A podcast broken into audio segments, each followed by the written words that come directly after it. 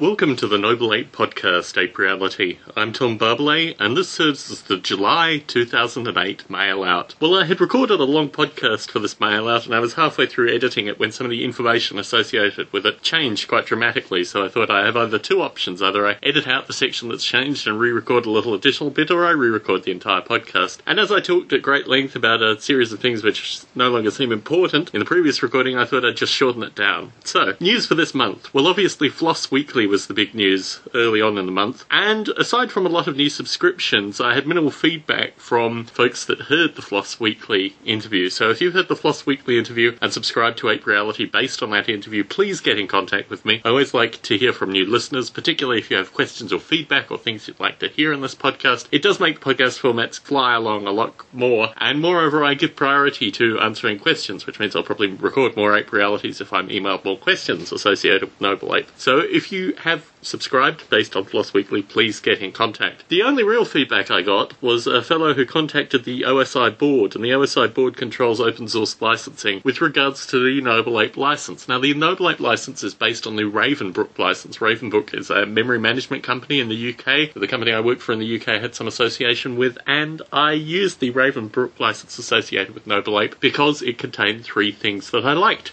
brevity, biodiversity, and copyleft. To explain these things, brevity just means that people will actually read the license. Biodiversity means that the license isn't associated with any one particular company, and copyleft means that if parts of the source code go proprietary, they need to go in a different branch, basically, to the one that is being released publicly, and the contributions need to go back into the publicly released version. So I thought I had a brief biodiverse copyleft license. However, the OSI has a series of licenses that the only licenses that they've approved, and none of them fitted those categories. Well, some of them fitted two out of three of the categories, some of them fitted one out of three of the categories, but there was no license that fitted all three of those properties, which you'd think would be feedback to the OSI board that they need to actually produce a license which is brief, copyleft, and biodiverse. But they don't have that license. So the only option that I could find in terms of uh, an OSI board approved license is the MIT license. Because this month has been sufficiently packed, I haven't had the opportunity to change the Noble Ape open source license. However, I will probably do it in the next next release. Just got a lot more other things going on currently that seem to take up more of my time. Another interesting point the need, I guess, to do publicity other than podcasts. Over the past year or so, well, really from the Shrink Rap Radio and Podcast 411, I have had some priority in terms of doing podcast related publicity. I think basically I've covered most of the bases that I could possibly do in terms of podcast related publicity, aside from getting on something like Twit, the actual Twit podcast, as opposed to Floss Weekly.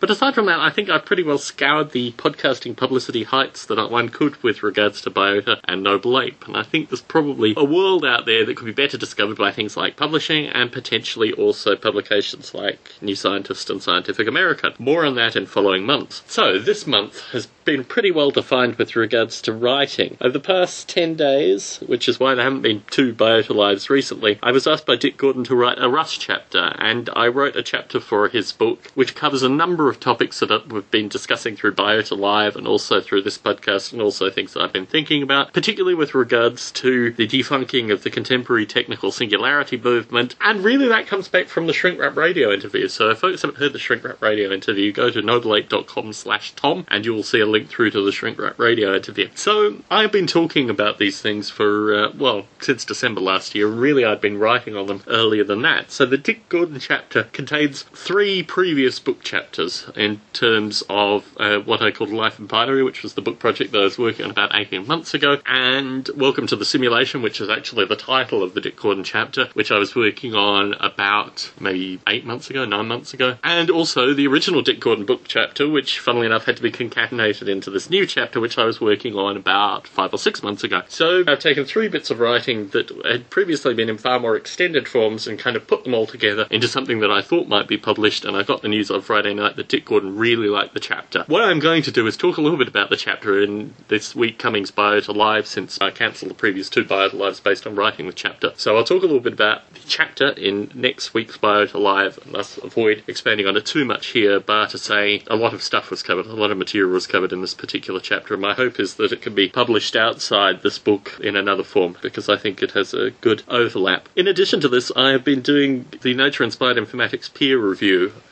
I have to get something done after I finish this podcast associated with that. It will be interesting to see whether the Noble Ape chapter will be peer review accepted. I think having spent so much time worrying about the Dick Gordon chapter, my feeling is that there are four possibilities accepted, unedited, accepted minor edits, accepted major edits, not accepted. And out of those four possibilities, I can see probably three of them being far more likely than being unaccepted. I think it was sufficiently well written with sufficient background that I shouldn't have too much trouble with that, but there's always that one in four possibility. And it's made me think a lot recently about what I do with regards to my writing, particularly if you think about the Dick Gordon book chapter being three previous chapters that I put a considerable amount of effort in. The first one, Life in Binary, I spent many months. I mean, if you go back to the 2007 related podcast, even the late 2006 related podcast, you get an impression that a large portion of my Noble Ape development time had actually been taken up by writing these chapters. So it begs the question what the benefit of these chapters are if ultimately the Noble Ape development is losing out in the medium term. Long term, maybe it might be a benefit, but in the medium term, a general loss. Nature inspired informatics, I feel more pragmatic about because it is actively describing some aspect of the Noble Ape development in a way that seems to be very productive and seems to have been asked for by a number of people, so I'm less fussed by that. Noble Ape development. Well, I had been using the Cocoa development as a means of kind of juxtaposing my previous writing. However, the Dick Gordon book chapter was just such a rush request that I dropped everything per stopping Biota Live for two weeks. Only minimal Cocoa updates in terms of the development towards a full Cocoa version. However, ironically, in communicating with the OSI board, Ernie Prabhakar, who has been a long-term evangelist of Noble Ape at Apple, is an advisor to the OSI board. So I actually spoke to Dr. Ernie on the phone this month, which is the first time I've ever spoken to him, which was really nice, actually. He mentions he may actually listen to this podcast. I wasn't sure whether he was referring to the Floss Weekly interview or whether he was referring to Ape Reality, but Dr. Ernie, if you're listening to Ape Reality, I'm uh, looking forward to meeting you in person sometime in the future. And yeah, he seems like a really nice guy, really good level of intensity, which all Noble Ape related evangelists need to have. In addition to that, not a lot else associated with Noble Ape development. There are certain aspects that I'd like to be tuning in the next month or two, but I need to clear the Nature Inspired Informatics review, which I could do by the end of today, but probably will take a few more days. And of course, a return of Biota Live this week coming. We'll hear from Bruce Damer with regards to his time in the UK, plus a wide variety of other topics, including my chapter in Dick Gordon's book. So thank you very much for tuning into this podcast. Any questions, any comments? If you're new to this podcast from listening to Floss Weekly and you'd like to suggest topics, by all means do. Tom at nobleape.com. I love receiving topics. I love receiving emails from listeners. There's also a group on Facebook, a wide variety of groups actually. There's a group associated with Biota, there's a group associated with this podcast, Ape Reality, and then there's a group associated with Noble Ape users, thinkers, and influencers, which is a separate Facebook group. If you do want to contact me and befriend me on Facebook, please send me a message just saying that you did it through Noble Ape or Biota or the Floss Weekly interview or something like that. It just makes it easier to work out where people are coming from and that you're not some crazed stalker or something like that. So thank you very much for tuning into this podcast. Look forward to tuning into the next podcast.